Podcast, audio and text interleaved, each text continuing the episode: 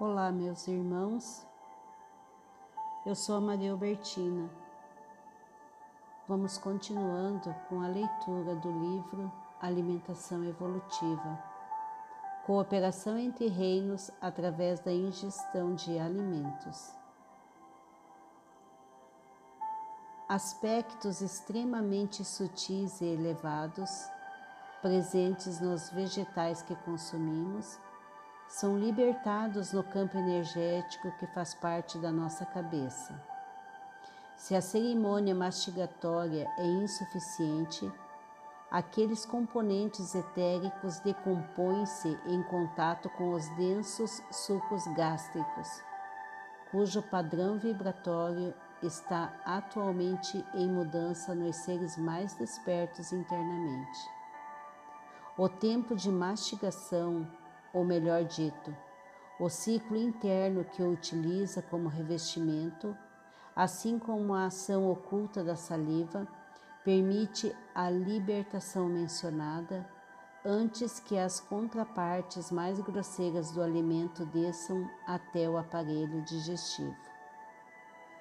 Em algumas ocasiões, perguntam-nos sobre a quantidade adequada de mastigações.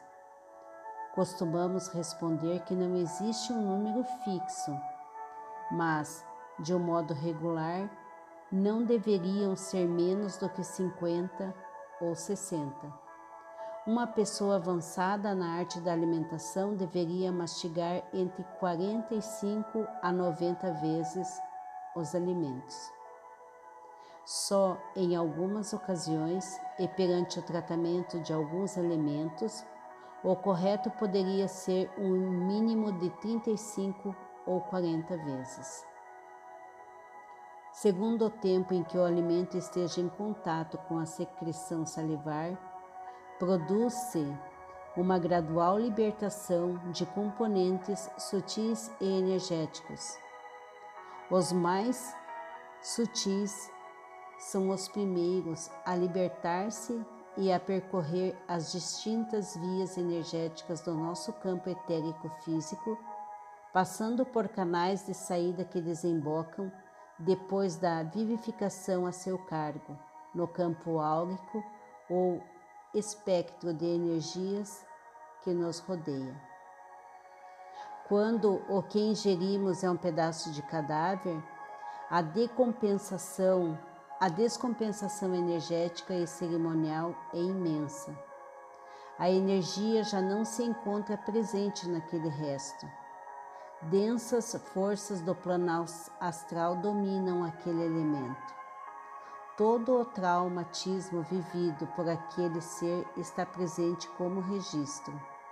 A influência perversa para os nossos próprios corpos cujo padrão vibratório é violentado para se assemelhar a do próprio cadáver, já que os mesmos estão preparados arquetipicamente para corresponder às energias presentes nos alimentos.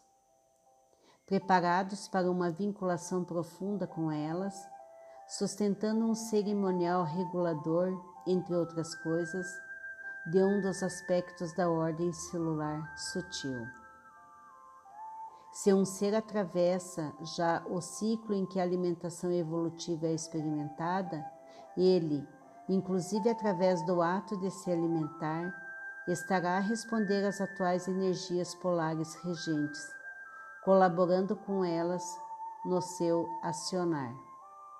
O caráter introspectivo do atual padrão energético revela que, no ato da alimentação, manifesta-se um trabalho grupal evolutivo entre reinos. A cooperação entre os reinos, sim, mas definitivamente um trabalho grupal. Minerais transmutados por vegetais que, por sua vez, são ingeridos por seres humanos. Os primeiros dois escalões devem encontrar no terceiro o condutor cerimonial. Se a nossa consciência alimentícia está desperta em resultado do nosso despertar interior, ela oferece-nos oficiar como sacerdotes no contexto daquele trabalho grupal. Em todo o trabalho de grupo, existem elementos hierárquicos. Dentro de um plano ou nível de consciência, corresponde-nos aquele papel. De todo modo, devemos ter presente que a participação de energias na questão alimentícia não se limita a um rígido triângulo constituído por humano, vegetal, mineral. Distintas fontes internamente fazem parte do processo, fontes que servem para a sustentação energeticamente de cada campo de vida e consciência na superfície planetária assim como nos níveis internos do planeta.